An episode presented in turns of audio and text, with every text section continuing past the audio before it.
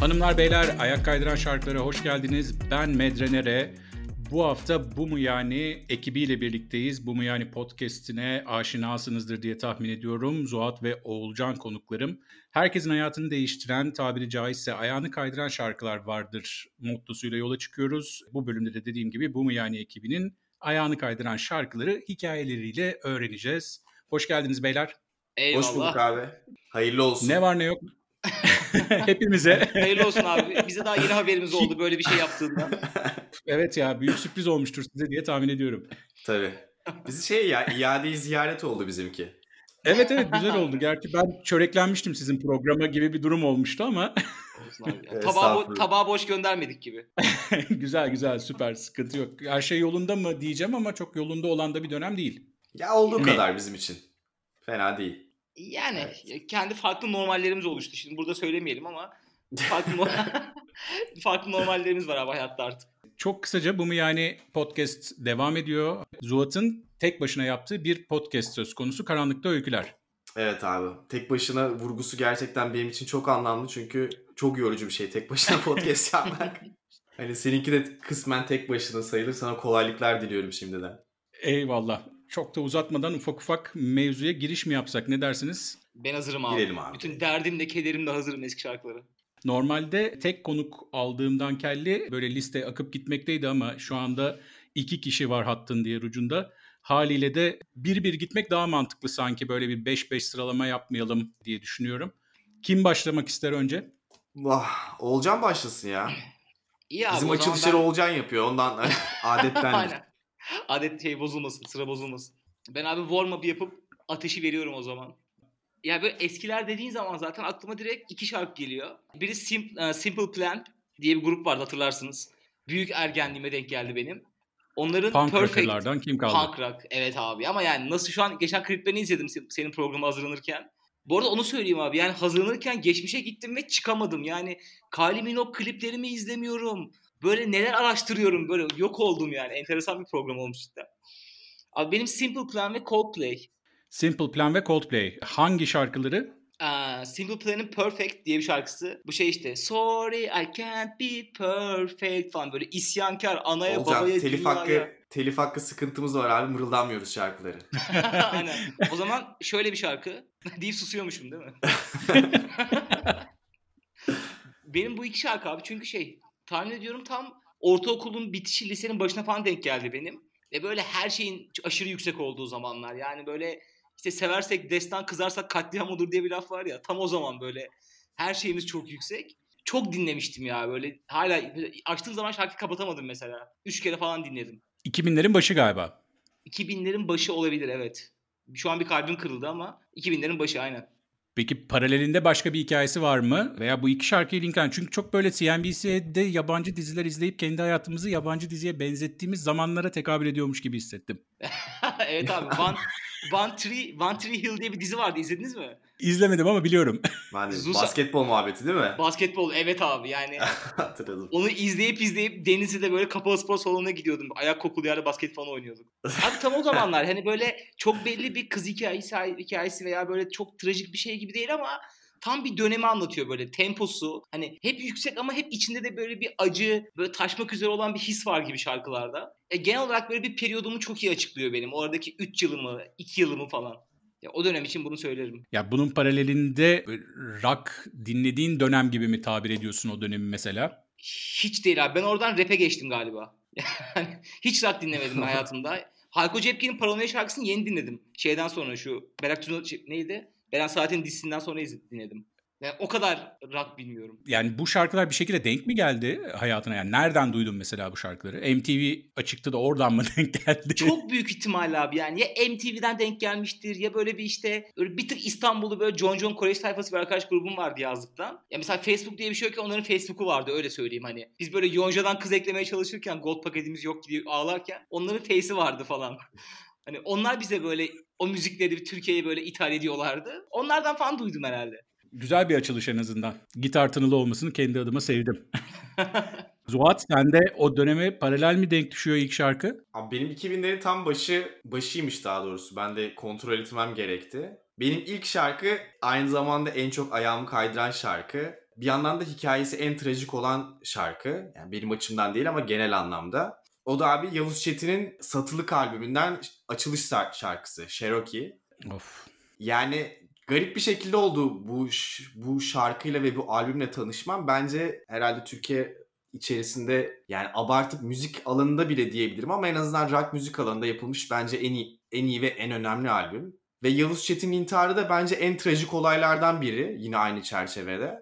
E, ama Ki albümün çıkışını bile görememişti. Aynen öyle. Benim de aslında tam olarak işte bu trajedinin hikaye değerinden dolayı annem gidip hiç alakası olmamasına rağmen bu kaseti alıyor ve bu kaseti arabaya koyuyor ve arabada o alakasız türkü kasetlerin arasında o satılığın şu an böyle gözümde canlanıyor. Kapağı tabii ki de ilgimi çekiyor ve onu dinlemeye başlıyorum. O zamana kadar hiç bluesla yani rock'ın o tarzıyla hele Türkiye'de öyle bir müzik yapılabileceğine dair hiçbir fikrim ya da vizyonum yok. Ve hani bu trajik hikayenin arkasından benim adıma iki önemli şey çıkıyor. İlki bence o blues müzik o onun o gitara hakimiyeti benim ileride blues müziği olan ilgim ve direkt klasik gitarı da atlayarak böyle elektro gitara, solo gitara çok uzun süre neredeyse lise çağımın ortaokulun bir kısmının tamamını e, delilik şeklinde geçirmeme sebep olacak. Bir yandan da ama o şarkıdaki böyle o politik kısım geçim sıkıntısından bahsetmesi, gelir adaletsizliğinden bahsetmesi, böyle satirik bir tarafı olması da beni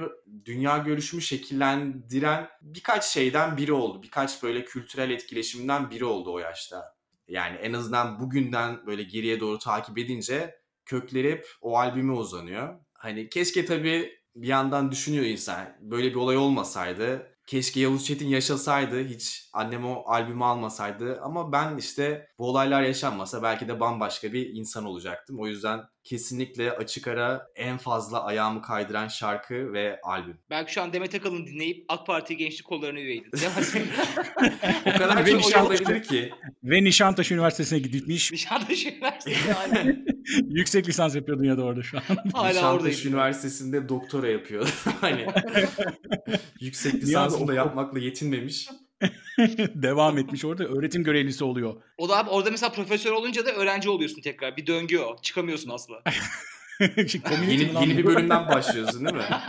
Oyunu bitirince en başa geri dönüyorsun. Garip bir üniversite. Evde dinlenen ya annem aldı dediğin için şimdi mesela aklıma geldi. Evde dinlenen müzikler nasıldı ikinizin de ailelerde? Yani hani anne baba ne dinliyordu? İşte varsa abi kardeş nasıl bir mix vardı ortada?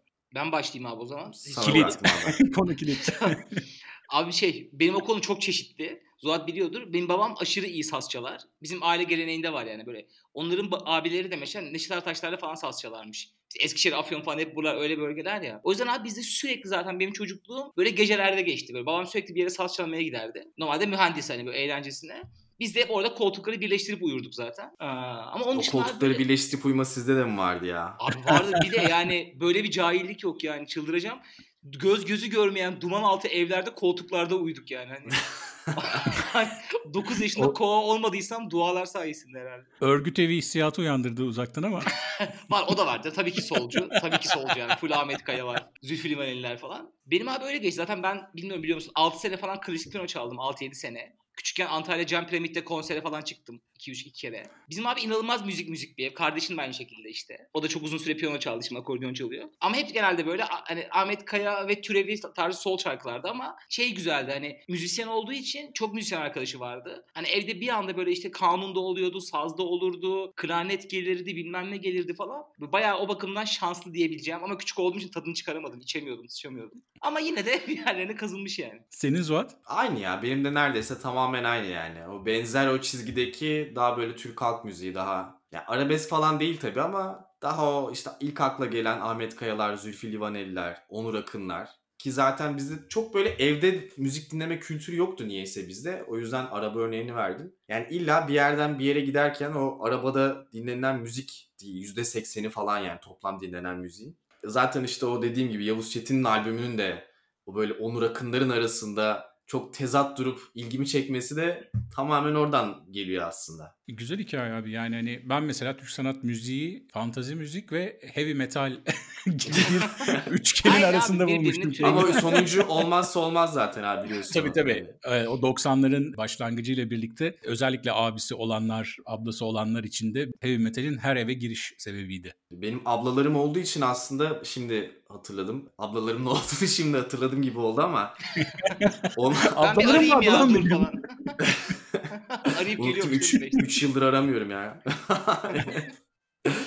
Benim o, o, o taraftan, abla taraflarından inanılmaz guilty pleasure'lar var. Yani ne kadar böyle genç kız kırık kalp şarkısı varsa benim guilty pleasure'ımdır yani. NSYNC, Backstreet Boys'a falan mı gidiyoruz? Yo onlar ya on, onlar ayrı. Onlar onlar benim gayet şeyimdir. Gurur tablomdur hani hiç öyle bizi canım. kapatlı dinlediğim şeyler değildir ama daha böyle Alanis Morissette'lerin o böyle belli bir çağ var. Tam böyle 90'ların sonunda Cardigans'ın vesaire çok popüler olduğu zamanlarda ki birkaç böyle tek tük sadece o dönemde genç kız olmuş insanların bir de benim bildiğim bir takım şarkılar vardır. Şimdi adını söyleyip tekrar psikoloğa başlamak istemiyorum. bu kadar bu kadar şey verdiğim yeter bence kendim hakkında. Daha ilk şarkıdan evet abi. Bana çok guilty pleasure tınlamadı ama bilmiyorum. Ben dinliyordum mesela bunları. Hiç öyle hiç o kefeye koymamıştım ya. O zaman sana Guilty Pleasure söyleyeyim abi. Ben de grup hepsinin bütün şarkılarını ezbere biliyorum kardeşim yüzünden.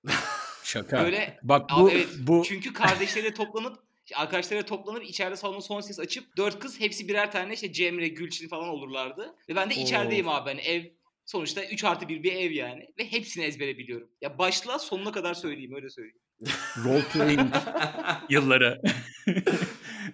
benim benim herhalde role playing'im sadece Barış Manço olmuştu. O da ilkokul zamanları falandı böyle. Sınıfa şarkılarını söylerdim. Niyeyse boş zamanlarda. Öyle bir saçmalığı vardı. Abi sen yine yolunu doğru seçmişsin. Evet. Çok kayıp başladı. Konu dağılmadan direkt e, ayağınızı kaydıran şarkılara dönelim. Listede ikinci sırayı hangi şarkılar alıyor? Ben de abi ikinci sırada e, Linkin Park, Jay-Z, Numb Encore var. Rock'la rap'e geçişin bir temsilcisi olarak mı Evet, evet abi bunu? gerçekten öyle galiba hani böyle götüm götüm rap'e doğru kaymışım herhalde. Sonra oradan çıktım rapten de çıktım ondan sonra da. Ya o da abi yine böyle ondan bir sonraki şarkı böyle lisedeyiz. Böyle basketbol oynamaya başlamışız. Hani hayat görüşlerimiz artık biraz daha böyle nasıl diyeyim? Daha böyle hırslı hani böyle bohemlikten biraz daha böyle hırslı bir evreye geçmişiz. Her ne yapıyorsak işte gerek üniversite sınavına hazırlanmak, gerek basketbol oynamak olsun, gerek bilmem ne olsun. O çağlarda da bu şarkı böyle bizim sürekli maçlardan önce dinlediğimiz, işte böyle içinde şey diye bir kısım var işte Michael Jordan bu 2002 falandı galiba yanlış hatırlamıyorsam. Yani bakmıştım öyle bir şeydi. İşte Michael Jordan mesela Şarkı- 98'de döndü. 2004 olması lazım. 2004 mü? Okey. 2008'de basketbolu bıraktı galiba Michael Jordan. 2008'de mi geri döndü? Dur. Düşünüyorum. Neyse abi. Basketbol hiç hakim olmadığım bir alan abi. Ben de belgeselini yeni izledim. İğrenç bir hafızam var.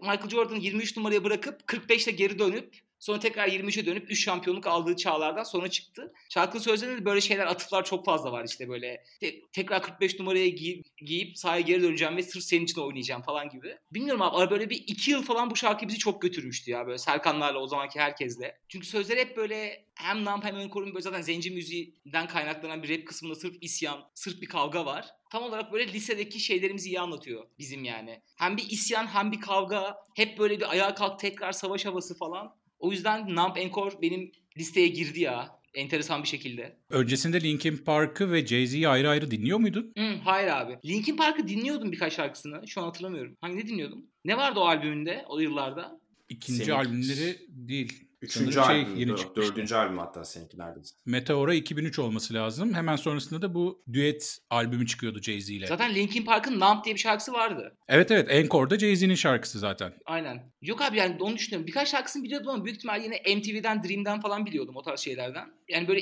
böyle alıp deliler gibi dinlemeye başlangıcım direkt Nump Encore'la oldu. Yine böyle hikayesini anlattığım dönem ki her şey mükemmel böyle cuk oturduğu için. Tam lise yılları. En hardcore. Lise 1, lise 2, lise 3 falan böyle tam o aralar. Bu şarkı bende bayağı bir, bir iki yıl falan gitti bu arada. Hakkını verdi yani kaydırırken ayağını. Verdi verdi canım. Büyük verdi yani. Bu arada bir, öyle bir ergen tarafı var abi hala atıyorum. Yine böyle motive olmak için de mesela şeyler açıyorum bazen. Var ya YouTube'da ne bileyim işte Super Bowl öncesi motivation talklar falan var ya Zuhat. İşte siz bir böcek değilsiniz falan böyle. Mesela onlar hala beni çok gaza getiren şeyler. Bu şarkıda tamamen o tarz bir şey var zaten. Hem ritmi var hem sözleri var Nump Encore'un. Ya öyle hala beni gaza getiren, yıllarca da gaza getirmiş güzel bir şarkı benim için. Motivasyon şarkısı bir yandan da. Büyük motivasyon şarkısı evet. Senin Zuhat? Benim motivasyon şarkım mı? Benim şey yani Rocky, Rocky'nin t- şeyi direkt Eye of the Tiger. benim de Veya benim de Şey ikincisi. mi, hatasız kul olmazmış değil mi motivasyon şarkısı? Bu çok anti motivasyon şarkısı olurmuş ya ondan. Hatasız kul olmaz. Boş ver ya. Çok da kasmayalım. Aynen. Kadercilik Hadi devam et onu. Benim de abi ikinci sırada yine Linkin Park var. Ama benim biraz daha Olcan'dan daha eski bir döneme denk geliyor galiba. Çünkü tam o e, hibrit teori albümünün çıktığı yıllardan birkaç sene sonra yakaladım ben onları. Daha ortaokulun sonlarına Sıcağı doğru. diye sıcağına değildi yani. Evet sıcağı sıcağına değildi ama ilk albümlerinden yakaladım. Sonra zaten her albümün her şarkısını neredeyse ezbere bilecek kadar bir Linkin Park bağımlısı oldum. Orada tam böyle bir kimlik karmaşası içindeydim. Bir yandan rock müzik var. Gitar çalmaya başlamışım ama bir yandan işte tam bu MTV'ler falan gelmiş. Deli gibi televizyonlarda hip hop klipleri oynuyor. Onlar da bir hoşuma gidiyor. Orada o Linkin Park'ın işte Chester Bennington'la o Mike Shinoda'nın iki farklı bir rap bir rock müzisyeni, duayeni hatta bir araya gelip o nu metal tarzını ortaya çıkarması tam o arayışıma cevap oldu yani. Ne yerden ne serden geçip ikisinde bir arada olduğu bir müzik dinlemeye başlamıştım ki o zaman zaten Limp Bizkit'ler, Papa Roach'lar, işte Türkiye'de manganın da ortaya çıkışı sadece bana özgü de bir ihtiyaç değilmiş demek ki. Bayağı bir talep görmüştü diye hatırlıyorum çünkü. Hangi şarkı? Şarkıyı söylemedim değil mi? Ya aslında şarkıyı şarkıyı şey gibi seçtim. Yani o albümden en çok hangi şarkı aklımda kaldı diye A Place for My Head'i seçtim. O da çünkü biraz Gal Çok- şarkı da çok güzeldir. hem hem melodisi çok aklımda kaldı. Yani çok kendine has bir melodi var bütün şarkı boyunca devam eden. Bir de o şarkıda sevdiğim tarafı herhalde yani Linkin Park'ın alameti farikası olan bütün özelliklerini her bir spektrumun her bir ucunda kullandığı bir şarkı. Yani böyle en soft melodilerle girip çok sert brutal vokallerle çıkıp işte böyle isyan dolu rap verse'lerin araya girdiği, üzerine gitar soloların üzerine DJ scratch'lerin geldiği, yani ne ararsan var muhteşem bir ortaya karışık Linkin Park şarkısıdır. Ya Hibrit Teori'de Meteora da mesela benim sevdiğim albümler. Bir ayak kaydırma şeyi olmadı ama bir tık böyle o Korn ve Deftones'la o janrı önden yakalamış olanların da böyle hafiften burun kıvırdığı bir gruptu Linkin Park. En azından bizim çevrede öyleydi. Yine de ben hani A Place For My Head çok güzel şarkı. Yani o albümde bayağı güzel şarkılar var. Meteora'yı da keza severim ama sonra mesela ben acayip koptum. Yani Meteora'dan sonra hiç takip etmediğim gibi bir şey Linkin Park'ı. İşte Numben Encore benim için hatta kopuşlardan biri olmuştu. Oğulcan'ın ayağını kaydırmış. Evet. Orada iyice biraz popüler kültüre dönme vardı. Benim için de evet mesela evet. Yani çok Kopuş MTV grubu olmaya başlamıştı. başlamıştı. Ben tam oradaydım abi. Popüler kültüre döndüğü Tamam yerde ben bekliyordum. gel abi, gel abi, gel abi dedim sarıldım şarkıya. Bu arada Evet, hazır peki. Korn'da demişken aslında o Meteora'yla Hibrit Teori arasında bir albüm daha vardır Reanimation diye. Hibrit Teori'nin deforme edilmiş hali gibi. Jonathan Davis'in de vardı orada bir One Step Closer'ın bir versiyonu var orada. Aynen aslında neredeyse o şarkıyı da seçiyordum bu arada. O şarkı da benim için bayağı ayak kaydırmıştır. Mesela orada tatlı bir albümdü o evet. hani tepki görmeyeceksem şeyi de söyleyeyim. Ben mesela Jonathan Davis'in vokalinin hiçbir Korn şarkısında o kadar lezzetli e, olduğunu hatırlamıyorum yani. Aa enteresan bir bakış açısı. Benim için çok dev ayak kaydıran bir gruptur Korn da. Evet. Biz onları tam ucundan ya- yani ucundan yakalamak mı ucundan kaçırmak mı demek hangisi daha doğru ama mesela Deftones hiç yok bende ama Korn biraz var. Evet evet bence de abi. Korn böyle çok kısa bir dönem hatırlıyorum ama sonra gitti bende de. Şeydi zaman dilimiyle de çok alakalı ya abi. Deftones mesela beni çok böyle en başından yakalamışlardan biri. Birazcık o dönemi kıyısından köşesinden yakalamak ya da içinde olmakla da alakalı. Ama dediğim gibi yani Linkin Park'ta özellikle o çift vokal hikayesiyle çok tatlı bir ton yaratmış gruplardan yani. Ki Chester'ı da buradan analım. Evet ben de listeyi yaparken onu düşündüm ya. iki şarkıda iki ölüm yani. Baya trajedilerle dolu bir liste oldu benimki. Benim o dönemde yaşadığım, daha doğrusu yani bütün o ergenlerin klasik yaşadığı o öfke, o asi duyguları hani müziğe kanalize etme açısından bence birçok insana yardımcı oldu o kendi depresyonunu ya da artık hangi problemleri yaşıyorsa müziğe dönüştürerek aslında birçok insanı terapi etti. Ama kendisini terapi edemedi diyeceğim. Yine yine çok çok depresif bir yerden çıkmış olacağım ama müzik böyle bir şey. Ama tabii hani hemen paralelinde olan bir şey değil yani. Epey bir zaman geçmişti aradan. Tabii kesinlikle. Evet. Bu arada üçüncü sırada Nirvana yok. Peşinden söyleyeyim kimse korkmasın. Müslüm Baba ile çık kanka en sonunda böyle 5'te. 27'ler El- kulübünden kimse yok galiba ama. Yok abi benim şeyler burada bitiyor. Trajediler burada bitiyor listede. Popüler kültürün dibine vuran Oğulcan kardeşime dönüyorum. Evet abi. Ee, senin üçüncü sıranda ne var? Benim Yine bir popüler sıramda- kültür ürünü mü? Tabii ki inanılmaz popüler kültür var her zaman olduğu gibi. Ben de abi böyle şu an bile yine şarkısının sözlerini ezbere bildiğim Maroon 5'ten She Will Be Loved var. Oh yeah. Evet. Abi o şarkıyı da mesela böyle çok enteresan. Belki abartmıyorum. 10 bin kere falan dinlemiş olabilirim belki. Sebebi de şu. Bu şarkı ilk çıktığı zaman benim bir telefonum vardı. O zaman telefonlardan şarkı açılmıyordu. Ben yazda... Polifonik melodi falan mı vardı ya? Öyle bir şey vardı değil mi? Evet abi bir de böyle çok böyle ufak böyle sikindirik bir şarj şey vardı böyle ufacık bir hafızası vardı telefonun. Bir tane şarkı kaydedebiliyordun. Bildiğim böyle cızırtılı ses kaydı. Ben abi telefonumda bu şarkı kayıtlıydı sadece. Yazda giderken bunu kaydetmiştim. Yine kesin bir kıza aşık olmuşumdur bir şey olmuştur. Sonra abi ben 3 ay o sene bu şarkıyı dinledim. Çünkü başka hiçbir şarkıya erişimim yok. Ve içiyoruz da yani böyle yaşımız belki lise falan ama e, az içiyorsun ama yine içiyorsun. Dertlisin, efkarlısın falan. Yazlıkta böyle yıldızların altında ve kimse de bu teknoloji yok. Sadece benim telefonumda ses kaydı çalabiliyor. Bütün bir tayfa 20 kişi bu şarkıyı dinledik 3 ay boyunca. Ondan sonra da böyle bu şarkı Kızın adı neydi? yerleşti. Abi kızın adı hatırlamıyorum. Yani Ayşegül olabilir galiba. O zamanlar Ayşegül diye bir kızla çıkıyordum. galiba Ayşegül'dü. Albümün adı Songs About Jane'di galiba değil mi? Evet, son- evet, Sadece aynen. bir kadına yazılmış Son zaman şarkılardan. Ayşegül. Son zamanda Ayşegül aynen. ya zaten sevgiliydik.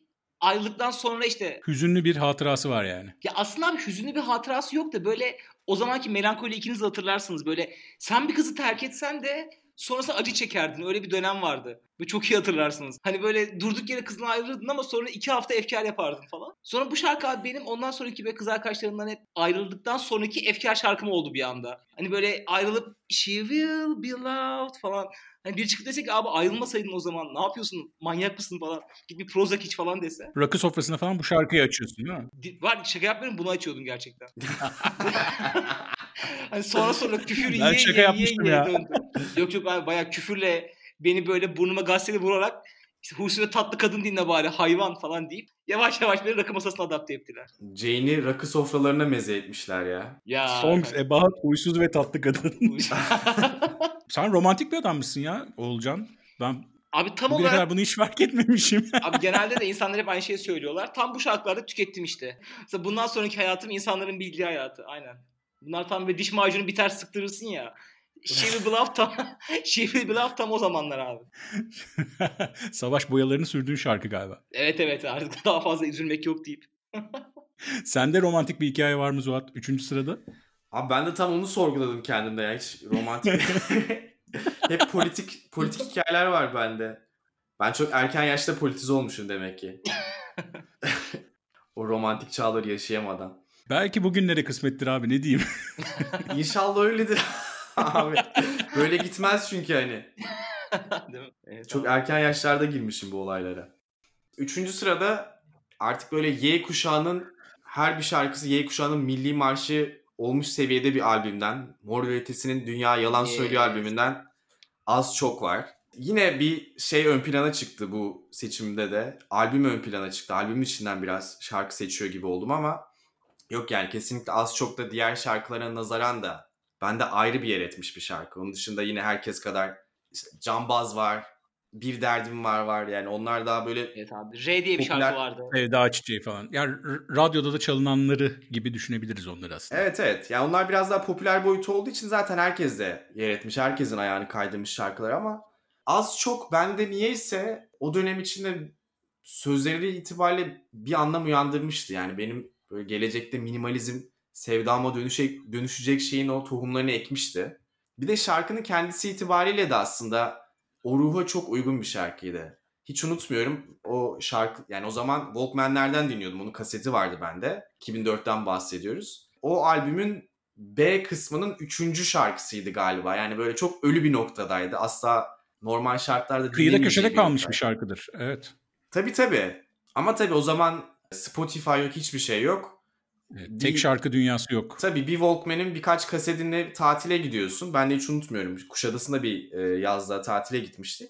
Mesela o tatil boyunca o albümü çevirip çevirip dinledim ve aslında ilk birkaç dinlememde hoşuma gitmeyen birkaç şarkıdan biriydi az çok. Ama o işte o zamanki baştan sona kaset dinleme kültürüyle beraber o kıyıda köşede kalan ilk etapta dikkatini çekmeyen şeylerin ne kadar tadına varabileceğini fark ediyorsun. Yani zaten hani sözleri itibariyle de biraz böyle tüketim karşıtı bir duruşu da vardı şarkının. Ve şarkının bendeki hikayesi de aslında tam olarak öyle bir noktada duruyor. Yani büyük ihtimal 2020'lerde ya da en az 2010'da çıksa bile o albümün içerisindeki o az çok şarkısı benim için yok hükmünde bir şarkı olacaktı. Ama o çağın dinamikleri içerisinde bir şekilde ben onu tekrar tekrar dinleyerek sevdim ve bugün bile hala bir şekilde sorunca tekrar önüme çıkabiliyor. Görücü usulü evlenmek gibi olmuş kanka seninki.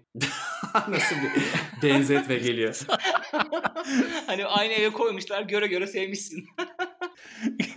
Gerçekten ufkumuzu açtın. Teşekkürler. Eyvallah. Ben söylediğim her şeyin bütün felsefi derinliği yerledim şu anda.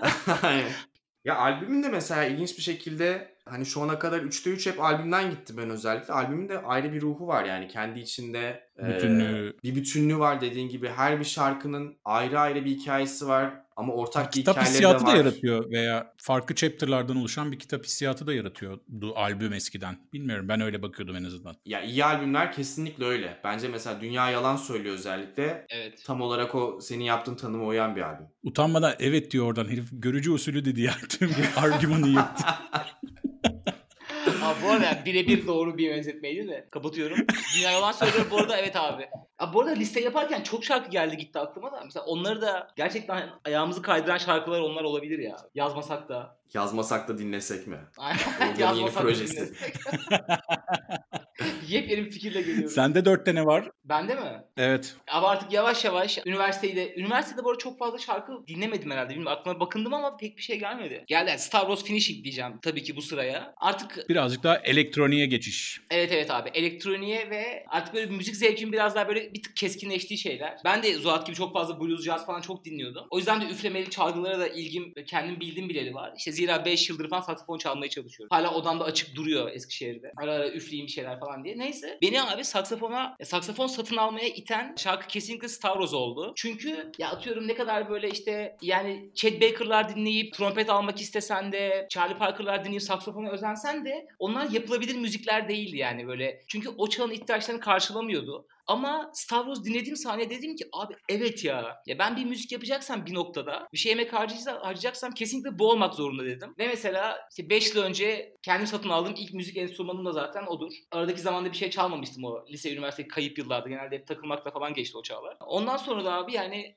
şu anda böyle ne kadar bavulum olursa olsun işte kampa da bilmem nerede hep yanımda kesinlikle götürüyorum saksafonu. Ya çalmasam bile çocuk gibi taşıyorum yanımda. E bunu sağlayan şarkı olduğu için aslında böyle en çok ayağımı kaydıran, böyle kafamı açan şarkı diyebilirim Star Wars Finishing için. Hatta Cansu'yla geçen konuştuk. Sonra üzerine mesela ikinci bir bu kadar iyi DJ saksafon şarkısı hiç gelmedi. Yani çok zor bir şarkı değil baktığın zaman müzikoloji olarak. Ama ya hala insanlar kaç bu albüm yapılalı 5-6 sene falan oldu herhalde. Ya hala Star Wars konserine gidip insanlar finishing dinleyip abi finishing falan diyorlar. Çok enteresan bir vibe'ı var şarkının. Çok Ama dediğin şarkı. özellikle Jimmy Sex'in No Man No Cry söylemez misin mesela? Abi Saksafon söylemem daha ya. ön planda ya. Evet, evet kesinlikle kanka. Ve bu arada saksafonu onun Star Wars'un saksafonundan böyle 2 milyon kat falan daha zor. O da biliyorsun çok sevdiğim bir şarkı. Ama abi yani onda direkt saksafon ön planda arkaya ritim atmış. Star Wars Finishing'de böyle tam böyle %50 %50 match olmuş gibi. Yani hem böyle bir geçiş elektronik müziği şimdiki kadar rave'ler kadar sert değil. Yani böyle müzik tarafı da çok ağır ama elektronik tarafı da çok iyi. E, Tam dengede ve mesela ikinci bir şarkıyı koyamıyorum aynı şeyde. Standartta Star Wars Finishing'in yanına. Hiç dinlemiyorsam hala ayda 4-5 kere falan dinliyorumdur o şarkıyı. İzlemiş miydin canlı performanslarını? İzledim tabii tabii izledim. Bir İbrahim Maluf'u kaçırdım çok üzülüyorum o şeyde. Üflemeli konseptinde. Star Wars'a falan gittim tabii ki abi. Peki arka arkaya en fazla kaç kez dinlemişliğin vardır? Abi ben zaten bir şarkıyı siz de öyle misiniz bilmiyorum. Öldürene kadar dinliyorum. Hiç abartmayayım ama böyle 2-3 saat falan dinlemişliğim vardır bu şarkıyı. Ya mesela repeat'e alıp 2 saat 3 saat durmadan kesin dinlemişliğim vardır. Sonra hani boktan bir şarkı çıkmasındansa veya o tarz bir şey istemiyorsam hep aynı şarkıyı dinlemeye devam ediyorum. Bir şey yapıyorsam, bir şeyle uğraşıyorsam. Garanticilik. Evet abi. Büyük garanti. Konfor alanı. Konfor alanı. Çık bundan. Eleştirdiğimiz her şey. bu şekilde abi benim dördüm. Güzel. Sende tür olarak bir değişikliğe gitmeye başlıyor mu abi kronolojik olarak hikaye? Zuhat. Ee, ben abi hikayede şeyim. Ben daha yeni liseye geldim. Olcan biraz hızlı gitti. Benim zaten seninle önden konuşmuştuk. Yani üniversiteden hemen sonra bitiyor zaten artık şarkıların ayak kaydırma gücü benim için hükümsüz oluyor bir anda. Biraz Ben ağır ağır sınırını- geldi. Evet, 30 gibi koydum kafamda ama tabii değişiyor kişiden kişiye. Ya benim 20'de falan bitiyor ya. Öyle söyleyeyim. Wow. 30 O iyiymiş kadar. hani. O kadar. 20'de bitti 25 gibi evlendi Zuhat biliyorsunuz. Gör- Görücü usulü. Görüş usulü aynen. Aynı eve soktuk zamanla sevdi. Tam cinsiyet şaka yapacaktım sustum Allah'tan alıştım ya bu konsepte. Güzel bir susma olmuş. Teşekkür ediyorum. Daha açılıştan bitirmediğin için programı. evet, evet yok yok. Ben 35 bölüm susunca insan öğreniyor. o zaman biraz daha distortion var gibi düşünebiliriz Zuhat sıradaki şarkıda. Tabii tabii. Yani artık lisedeyim. O Yavuz Çetin'le başlayan gitar çalma aşkı zaten aşama aşama bu noktaya kadar şey daha amatör de olsa ilgilenmeye dönüştü. Ve gitar, elektro gitar çalıyorum. Solo gitar özellikle. Bir grubum var ve benim için hayatımda o dönemde özellikle önemli bir insan var artık. Benim gitar hocam. Yani hem benimle aynı tutkuyu paylaşan bir insan hem bana böyle rol modellik eden, hayatımda o ablalardan bahsetmiştim hep, olmayan abi olan bir insan. Ve onun biraz vasıtasıyla aslında Megadeth'le tanışıyorum. Ya Megadeth de benim için çok özel bir grup çünkü ben çok büyük Metallica hastasıyım. Ve Megadeth de yani Metallica'nın solo gitaristinin ayrılıp o solo gitar üzerine yani müziğin, müziğinin özünde solo gitar olan bir tarz yaratması. Dave Mustaine'in. Ve öyle bir tarz ki o Dave Mustaine'in o garip vokali bile absürt kaçmıyor müziğin içinde. Ben çok severim mesela Dave Mustaine'in vokalini. Ben de biliyor musun inanılmaz sevmeye başladım sonradan. Yani ilk dinlediğimde çok batmıştı. Dedim yani bu adam nasıl nasıl bir cesaretle bu şekilde bu sesiyle vokal yapıyor kadar ileri gidecek yorumlarım olmuştu ilk dinlediğimde. Ama sonradan inanılmaz hoşuma gitmeye başladı. Yani daha o, o olması gerekiyormuş o grubun vokalinin. Şarkıda Tornado of Souls Rust in Peace'ten. bu da çok evet Rust in Peace çok yine yani rock tarihinin önemli albümlerinden biri. Müthiş Ama albüm. Hung- Burada biraz daha ben, Hangar 18 de benim ayağımı kaydıran şarkılardan biridir herhalde o albümden. benim için de ikincisi abi çünkü yani solo gitar çalıyorum ve bayağı solo gitarın üzerine kurulu bir şarkı. Hatta Tornado of Souls'la beraber bu iki şarkı bana gitar hocamın bizzat öğrettiği ve öğrettiği derken bir yandan hani işte gitar çalıyoruz, o şarkıyı açıyor, üzerine elektro gitarı da sololara eşlik ediyor. Yani benim için çok keyifli zamanlar. Bu bu arada ya tüm zamanların benim için en favori şarkısı. Hala şartlar ne olursa olsun açıp belli bir duygu seviyesine erişebildiğim bir şarkı. Hayatımdaki bazı kötü giden şeyleri nötralize etmek için ara ara kullandığım bir silah gibi. Ama bir yandan da o bir enstrümana ilgi duyma, bir bir şeye ait olma yani orada o zaman sürekli sırtımda elektro gitarımla geziyoruz, stüdyolara giriyoruz, çıkıyoruz. Artık Denizli içerisinde bir ufak da olsa bir Beyoğlu değil belki ama bir Kadıköy değil ya da bir rock tayfası var yani bir gruba aidiyet var. insanlarla paylaştığın ortak bir şey var. Yani benim için hem çağrıştırdığı duygular itibariyle hem de müziği itibariyle top bir şarkı ya. Kelimeyi bulamadım yani kelimelerle ifade edemediğim bir şarkı. Ama öyle ya. Bence bu, bu albüm de öyle. Hatta ben Down Petrol'ı da çok severdim. Sırf bas gitarla olan bir şarkı albümde. Tabii senin o gitar hikayesinden dolayı çok ön plana çıkmış sololarla birlikte ama yani çok enteresan bir albüm. Yani çok da güzel bir albüm. Mihenk taşlarından biri bence metal müzik tarihindeki. Şarkının ortalarında hem o riff'i tekrar edip sonradan soloya geçiyordu. Yanlış hatırlamıyorsam. Dinlemeyeli epey oldu çünkü. Ya şey çok çok komplike bir şarkı aslında. Yani o riffleri bile ki o işte Dave Mustaine'in Spider tekniği dediği bir teknikle çaldığı Hı hı. riffler. Yani o benim Dave Mustaine'e bu kadar ilgi duymamın sebebi de anatomik olarak ikimizin parmak yapısı çok benziyordu aslında. Yani gitar çalanlar bilir belki ince parmaklarınız varsa kalın parmaklı bir gitaristin grubunun şarkılarını çalmak çok zor olabiliyor. Ama Dave Mustaine de o kendi anatomisi de çerçevesinde çok zor şarkılar çalıyordu. Yani yine de çalamıyordum ama en azından uğraşırsam çalabileceğimi bilmek bile benim için bir yakınlık duyma sebebiydi. Ya bir de o dönem Metallica'cı mısın, Megadeth'çi misin muhabbeti vardı ya. Uf, bilmiyorum çok Evet, evet o çok çok şey sert miydi? bir ayrımdı o. Evet Ama evet. ben hiçbir zaman o polemiğe girmedim ya. Ben ikisinden de tad almayı bilenlerdenim. Ben abi ben o yıllarda ben ikisini dinlemiyordum ya. Ben ne, ne dinliyordum acaba oralar? ben abi enteresan bir şekilde mesela Megadeth'te Metallica'da hiç dinlemedim yani. Metallica tabii ki dinle. İnsan ne kadar dinlemeyebilir Metallica de. dinlememişsin ya. E, Megadeth'i hiç dinlemediğime eminim. Metallica'yı da yani bir insan ne kadar dinlemeyebilirse o kadar dinlemedim. Metalin popülerleşenlerine denk geldiğim bir müzik deneyimin olmuş galiba abi senin. Büyük ihtimalle abi. Metallica'nın daha hard rock şarkılarını dinlemişsin büyük ihtimalle. Metal diyebileceklerimizi değil de Nothing Evet. Else Matters'lar, One'lar. Evet evet aynen aynen işte onlardan bahsediyorum. Daha serti zaten yok evet. Ben bir ara çünkü böyle Serdar Ortaç Pineri'ye falan da düşmüştüm onları hatırladım. Galiba o aralar galiba oralarda yüzüyor olabilirim ya. Hatırlamıyorum da. Yani Pineri dediğim kavak yerleri falan vardı dizi. Yani lise, ortaokul falandır yani. Dawson's Creek değil miydi o ya? Dawson's Creek. Assassin's Creed. Onun, vardı onun tabii uyarlaması ki değil ama- miydi? Kavak kavak yerleri. yerleri. Biz bunu hep reddettik abi kavak yerleri izleyenler olarak. Son şarkımız. Evet. Yine elektronikten gideceksin o zaman. Ben tabii canım ben artık yolumu buldum. Ben bu dakikadan sonra abi ya blues dinlerim, sakinleşirim ya da bu kafadan giderim. Evet. Ya Yani kesinlikle böyle, tutarlı kendi içinde. Evet evet en azından bir tutarlılığı Star Wars'dan sonra sağladım herhalde müzik olarak. Benim aslında çok ayak kaydıran mı bu düşünüyorum da hayatımın çok büyük bir değişim döneme denk geldiği için sanırım çok özel bir yeri var direkt abi. Ee, Blaze, Blaze'in teritorisi. Blaze'i hala bilmeyenler çok insan tanıyorum ve çok acayibime gidiyor. Çok popüler bir grup değil galiba hala. Ki One Love'a falan geldi bu sene yani. Ki gittiğim en güzel kesin Klipleri daha çok biliniyor galiba. Abi klipleri evet zaten kliplerin hikayelerini sen biliyorsundur yani. Tamamen bütçesiz olarak Fransız gettolarının kendilerini çektiği imkanlarla bir klipler.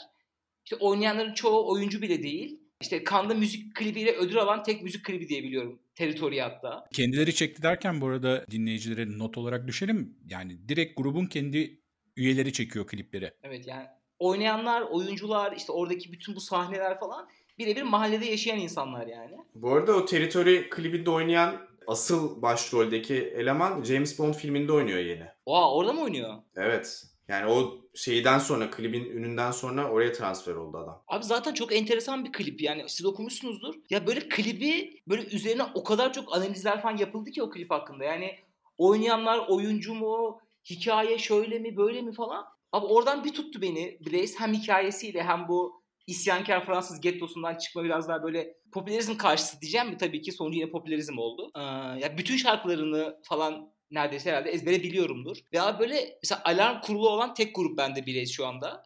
Yeni şarkısı düştüğü saniye dinliyorum. Ki çok fazla da yapmıyorlar. 3-4 tane falan yaptılar albümden sonra. Neredeyse fan kıvamında bir takip. Ya kesinlikle fan kıvamında. Çünkü ya yaptıkları müzik ya tam bana bende oturan bir müzik yani. Elektronik ama işte bu rave'ler kadar böyle işte 180 BPM dapada dapada değil. Çok deneysel bir müzik. Ve içindeki faktörler, hikayeleri falan çok enteresan. Yapma yolları çok enteresan. Dediğim gibi yani bizim bu dükkan zamanları, dükkandan benim çıkışım zamanları, işte böyle bilmiyorum o zaman hayatıma giren sonra çıkan bir kız. Bütün bu Blaze'in şarkıları abi zaten böyle işte Opening diye bir şarkısı var. İşte Juvenile var, Viral var falan. Hep böyle bir başlangıç bitiş anlatıyor. Bir hikaye anlatıyor aslında bütün bu albümde. Tam da böyle benim bir hikayemin tamamlanma periyodu gibi oldu. Blaze'in bir albümü. O yüzden çok iyi. Bir bakıma hayatına soundtrack etkisi de var galiba. Çok doğru abi. Kesinlikle. Aynen doğru kelime o olur yani. Ya her o geçiş dönemi bir chapter olarak koyarsan e, her chapter'a uygun bir şarkısı vardı. Mesela şu an Territory dinlemiyorum ama yeni bir şarkısını dinliyorum. Çünkü Territory o zamanki bir şey gibiydi. Hani tam bir dediğin gibi soundtrack olarak böyle aldı bıraktı, aldı bıraktı, aldı bıraktı. Şimdi öksüz yeni şarkılarını bekliyoruz. Sevdiğim şarkısıdır Territory benim de. Ama sen dinletmiştin. Hani öncesinde böyle Aa, biliyordum falan filan diye takılabileceğim bir grup değildi Blaze. Ha, e, doğru sana da ben demiştim hatırlıyorum. Tam konser zamanları falan da hatta. Bana da sen dinletmiştin. Ben de öyle hatırlıyorum. Oğlum bayağı bayilik almış adamların. Türkiye bayiliğini almış. Distribütörü. Abbas Ağa'dan çıktı Blaze. Sen de abi yine gitar tınılarıyla devam mıyız? Kısmen evet evet. Ben de abi daha 18 yaşıma yeni geldik. Burada da bitiyor zaten hikaye. bir kimin lafı vardı? Her insan doğar 25 yaşına gelir ve ondan sonra ölüm bekler diye. benim benim benim o 18. ve garip bir şekilde abi şarkılar da sürekli geri gidiyor. Onu da fark etmişsinizdir. Evet zaten hani bakıyorum Çok şeyler Mor ve Ötesi bozuyor o Evet evet albümler akışı. albümler biraz geriye doğru. Bu- Burada da Stairway to Heaven var. İyice 1971'e kadar gidiyoruz artık. Led Zeppelin. Led Zeppelin aynen. Led Zeppelin de abi yani Megadeth'le beraber en sevdiğim müziklerden biri. En sevdiğim gruplardan biri. Bu şarkının benim için önemi de yani bu şarkı Solosuyla çok ön plana çıkan bir şarkı. Stairway to Heaven mı? Evet evet ikinci bölümü yani çok uzun bir şarkı zaten. Ya evet. Özellikle As- belli bir kısmından sonra soft başlayıp daha böyle soloya dönen bir akışı var ya. Ya aslında benim için ilginçtir. Bu şarkı biraz belki asıl benim için önem kazandı gitara ol- olan ilgimi yitirdiğimden dolayı o Jimmy Page'in evet gerçekten güzel bir solosu var şarkıda ama daha onun solonun haricinde yani soloya kadar olan kısmıyla çok yer edinmiş Hmm. bir şarkı. Hikayesi İlk söylediğinde tam tersini düşünmüştüm aynen. Evet evet sen diğerlerinden yola çıktın ama artık benim değişimim değişimim dar bir zamanda ama çok radikal değişimler var kısa sürelerde. Bu şarkının da benim için anlam kazanması ya tabii ki işte Led Zeppelin, Stairway to Heaven, Winamp'ta o klasik bir standart liste olur ya herkesin bilgisayarında olan belli başlı şarkılar. Onların içinde var ara açıp ara açıp dinliyorum yani. Varlığından haberdarım şarkının. Ama benim için anlam kazanması 18 yaşında Amerika'ya gittiğimde ki o zamana kadar yani bütün lise boyunca en büyük hayalim bir şekilde Amerika'ya gitmek, dünyanın diğer ucuna gitmek ve keşfetmek aslında birçok anlamı var. Tam orada böyle bir tatil yaptığım bir dönem, kendi yaşadığım şehirden tatil için Los Angeles'a gittiğim bir dönemde o Los Angeles'ta Santa Monica Pier'i vardır. Filmlerden hatta GTA'dan bilenler olacaktır belki. Orada çok güzel gün batımı izlenir ve orada o gün batımını izlerken bu homeless değil de hobo dedikleri yani tarz olarak homeless olan, homeless yaşamayı seçen tiplerden bir dayı bunu klasik gitarıyla çalıyordu ve muazzam bir gün batımı vardı. O anda benim için yani o şarkı anlam kazandı. Yani bir şekilde dünyanın diğer ucuna gitmem aslında ne kadar büyük bir dünyada yaşadığımı fark etmem ve zaten hani gün batımının kendisi bende çok böyle aşkınlık hissi yaratır. O bütün dertlerimin küçüldüğü bir andır. Ondan sonra ben hep güzel hayatımda önemli anların gün batımlarında hep bu şarkıyı açıp yani sanki bu şarkıyı böyle bir kapsül gibi kullanıp o güzel anları şarkının içine hapsetmeye çalıştım ki zaten bence şarkının sözleri de hani cennetten bahsetmesi işte bir Kaliforniya üzerinde bir gün batımı izledim. Şarkının sözlerinde de işte There's a feeling I get when I look to the west diye bir şey var mesela. Onunla paralel olması. Böyle bir ilahi tınısının olması yani benim o biraz daha sonradan biraz spiritüel tarafım diyeyim hadi. Ona da vesile olacak olan bir hissiyata, hissiyatın sembolü oldu benim için bu şarkı aslında öyle diyebilirim belki. Büyülü bir hikaye ama. Kesinlikle. Ama son son yani bu mesela Şey şaşalı olmuş. şaşalı bir kapanış. Biraz erken bir kapanış. E, büyük ihtimalle o andan sonra mesela etkileneceksen de şey yaptın. Hani bir şey oldu. Ya yok be oğlum nelerden etkilendik falan dedin. Yeni gelen şeyleri falan siktir ettin büyük ihtimalle. E tabii tabii ondan sonra artık ya benim de sonra bir elektronik müziğe düştüğüm dönem oldu ama hiçbir şarkı artık bu önceki saydığım 5 şarkının yakından geçemedi yani his olarak. Yani 8 dakikalık bir şarkı için çok güzel bir öyküyle eşleşmiş ve hani muazzam bir final olmuş. Kesinlikle. Ben şey seviyorum zaten ya. Tornado of Souls da bir nebze bence o kategoridedir. O uzun şarkılar, Episodik mi? episodik şarkılar aynen öyle. Kendi içinde bir yolculuğu temsil eden şarkılar ki ben o tarz şarkıları daha böyle güzel hikayelerle de çok paralel görüyorum. İnişler, çıkışlar, climax'ler. Bu şarkı da bence müzik tarihinde bir iki şarkıdan biridir. Belki Bohemian Rhapsody falan buna hani söyleyebiliriz. Vallahi güzel ne diyeyim. Beni de bir alıp götürdünüz abi geçmişlere. Evet evet. Oğulcan çok götüremedi yalan yok da. Abi ben zaten NTV'nin arkada açık olduğu yıllara götürdü beni. ama abi onlar gerçekti. Biz orada yaşadık. Yavaş yavaş sona gelirken çok kısa bir bölüm var. Burada böyle çok kısa belli dönemlerde en ya da mutlaka dinlediğiniz şarkılar gibi düşünebilirsiniz. İlk soracağım dört tanesi ortak. İkinize de yöneltiyorum. En son finalinde de ikinize tek tek soracağım. Birer tane var. Bu mu yaniye hazırlanırken dinlediğiniz şarkı? Ben bu arada bunu not almıştım. Tam kapatırken söyleyecektim abi. Sen söylemek ister misin o zaman? Ben söylüyorum abi. Biz abi şeyle Zuhat'la podcast yapmaya karar verdiğimizde geçen yaz bizim yazlıktaydık. Ee, tahmin edersin ki zaten böyle hani ruh hallerimiz, kafamız o kadar karışık ki böyle bizim yazlığa gittik. Ben ilk, başta bir şeye İzmir'e gittim. Zuhat'ın yanına. Sonra o yazlığa geldi bizim Ayvalık tarafına. O sırada da abi Jabbar'ın Cesaretsizce Olmuyor diye bir şarkısı var. Tam o sırada tam o sırada o şarkı çıktı. Ben orada Jabbar'ın ben sonra albümünü falan da çok sevdim. Hani Jab, yok Jabbar'ı boklamayacağım kesinlikle. O şarkısını severim. Abi ama tam o, o anda öyle bir yerde çıktı ki biz böyle Zuhat'la podcast mi yapsak, onu mu yapsak, bunu mu yapsak derken bam o şarkı abi bizim hayatımıza oturdu Zuhat'la. İşte böyle cesaretsizce bu iş olmuyor, işte hayat bilmem ne falan. Sonra biz bir şekilde bu iş rutini oluştu. Biz ilk bölümü de yazlıkla çektik. Bu şarkıyı açıyorduk, açmıştık falan öncesinde böyle Hı hı. gaza getirsin falan diye. Ondan sonra da abi bir şekilde son bölümlerde yapmıyoruz artık da böyle herhalde bir 10-15 bölüm falan hazırlanırken böyle hemen Jabbar cesaretsizce olmuyoruz açıp böyle bir hemen kendimizi toplayıp bölüm çekmeye başladık. Va güzel böyle bir şarkı olmasına da ayrıca sevindim yani. Çünkü çok farklı farklı olabilir de ortak ve cuk olmuş ya. Evet, Evet, evet, çok- direkt ortak ya şey yani. Cuk yani kesinlikle. Sizin o merhaba ben Zuhat selam ben Olcan girişlerini duymadan birkaç saniye öncesinde Cabbar var Cabbar. aslında. Aynen. Başarınızın sırrı nedir? Baba nasihati gibi geldi orada. Tam bir baba nasihati gibiydi hani. Çocuklar cesaretsizce bu iş olmuyor hani. Hani hadi bismillah yapın şu podcast der gibiydi yani. Güzel, tatlı. Cool, cool, cool, cool. İş değiştirdiğiniz çok dönem var. İş değiştirme dönemlerine denk düşen şarkılar. Hmm. Düşünüyorum. Benim için sanırım Büyük Ev Abluka'da Güneş yerinde ya. Aa. Oha büyük evden şarkı koymadık evet büyük ev. Ama ama yok düzeltiyorum sanırım arayan bulur hem o dönemin ruhuna uygun hem de daha çok dinlediğim şarkı olabilir. Benim aklıma iki tane geldi. Bir tanesi yine büyük ev dediğin için aklıma geldi abi. Şey evren bozması.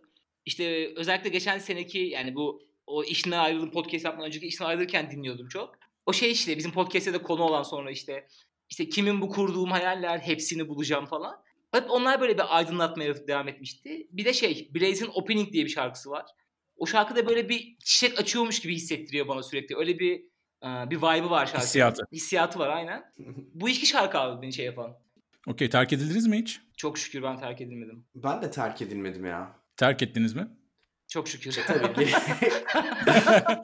terk edilmediğinizden kelli soruyu değiştiriyorum. Terk ettiğinizde, daha doğrusu terk ettikten hemen sonra dinlediğiniz şarkılar. of benim aklıma direkt bir şarkı geldi. ne o? Bir kız arkadaşımdan ayrılıp sonra gidip böyle Maçka Parkı'nın bir köşesinde oturup Audio Slave'den Like a Stone dinlemiştim. Şahane. ben düşünüyorum. Sonra geri barıştık bu arada. Hikayenin devam ediyor. Hani kararlı olanlar varsa daha etkili bir şarkı dinlesin. Onlara tavsiyem buradan. Aftan taş gibi falan. Evet, a Stone bir hafta falan götürüyor çünkü. Değil mi? Direkt abi one way ticket yani o şarkı. Benim öyle özel bir şey gelmiyor abi aklıma ya.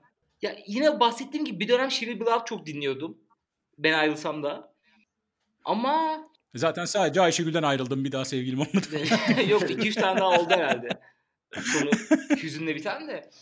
Yok ya abi genelde... Hüzün kısmının sana ait olduğunu düşünmüyorum. Evet maalesef. Yanılıyor Evet, muyum? Bana ait değil. Okey. bana ait değil. bana ait olmadı genelde. Ya bana da ait oldu oldu tabii canım. Ben de yani büyük ihtimalle bunu söyle duyan duydukları zaman küfürlü mesaj alabilirim. Hayvan sen de hüzünlendin falan gibi. Ama yok zaman yok pas öyle mı? bir şey yok. Ya pas çünkü aklıma gelen böyle bir anı gibi bir şey yok. E, terk edilmiş olsam falan kesin bir tane olurdu ama herhalde biraz daha keep moving yapmışım. Ne dinliyorsam devam etmişim herhalde. Dün en çok hangi şarkıyı dinlediniz? Aa ben şey dinledim. Fork in the Path diye bir şarkı buldum. Haftalık keşiften Spotify'da. Onu dinledim abi dün bütün gün. Zuhat? Ben Peach diye bir şarkı var. Aralarında noktalar olan. Türk birkaç çocuğun şarkısı. Ben de tam şimdi cehaletime düştü kusura bakmayın ama Estağfurullah. hiç aklıma gelmiyor şu anda. Böyle Spotify'ın o 3. yeniler playlisti var ya. Hı hı. Oradan denk geldiğim böyle inanılmaz işte saksafonlarla hafif böyle country'yi andıran vokallerle ve üzerine hiç hani abes durmayan güzel hatta hafif küfürlü Türkçe vokallerle bayağı iyi bir şarkıydı. Hatta bir şarkıları daha varmış Cherry diye. Yine aynı şekilde yazılan. Hmm. Hiç denk gelmemiştim. Ben de duymadım dinleyeyim şimdi. Tavsiye ederim. Bayağı yani keşke şeyin adını da hatırlasaydım da. Hatırlamıyorum ama tavsiye ederim. Sonradan bilgilendiririz. Evet. Kendim bulunca keyifli. Okey. e, sıradaki Oğulcan'a gitmesek de görsek dönemlerinde en çok dinlediğin direkt. veya mutlaka dinlediğin şarkı. Abi Ezel benim derdim. Şahane. Zuhat, karanlıkta öykülere hazırlanırken en çok dinlediğin ya da mutlaka dinlediğin şarkı. Aa, yani çok fazla Dark Ambient falan dinliyorum. Onları söylemeyeceğim. Moda sokması için. Ama daha böyle şarkı diyebileceğim Phil Collins In The Air. Onun şey kısmı çok hoşuma gidiyor. Yani o hem o şarkının ruhu hani o sakinliği, sakince isyanını sürdürmesi ama aynı zamanda o sözlerinde yani bütün hayatım boyunca bu anı bekledim ve hissiyat olarak da onu vermesi bir dönüm noktasının yaklaştığı hissiyatını vermesi itibariyle benim için şu dönemi temsil eden şarkı odur. Vallahi güzel. Biraz zorladım sizi son dakikada ama. İyi akıttık muhabbeti be. Güzeldi ya, keyifliydi. güzeldi güzeldi evet. Çok teşekkürler katıldığınız için, konuk olduğunuz için, iadeyi ziyaretiniz için teşekkür ederim. Aynen biz teşekkür ederiz. Programda bahsi geçen şarkıları Spotify'da Medrenere hesabında liste olarak bulabilirsiniz. Bizden bu haftalık bu kadar bu bölümde. Bu kadar.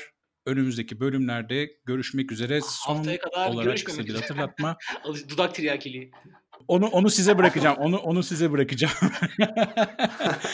bizi bizi Instagram'da ayak kaydıran şarkılar bu mu yani podcast ve Medrenere gibi bin tane hesaptan takip edebilirsiniz.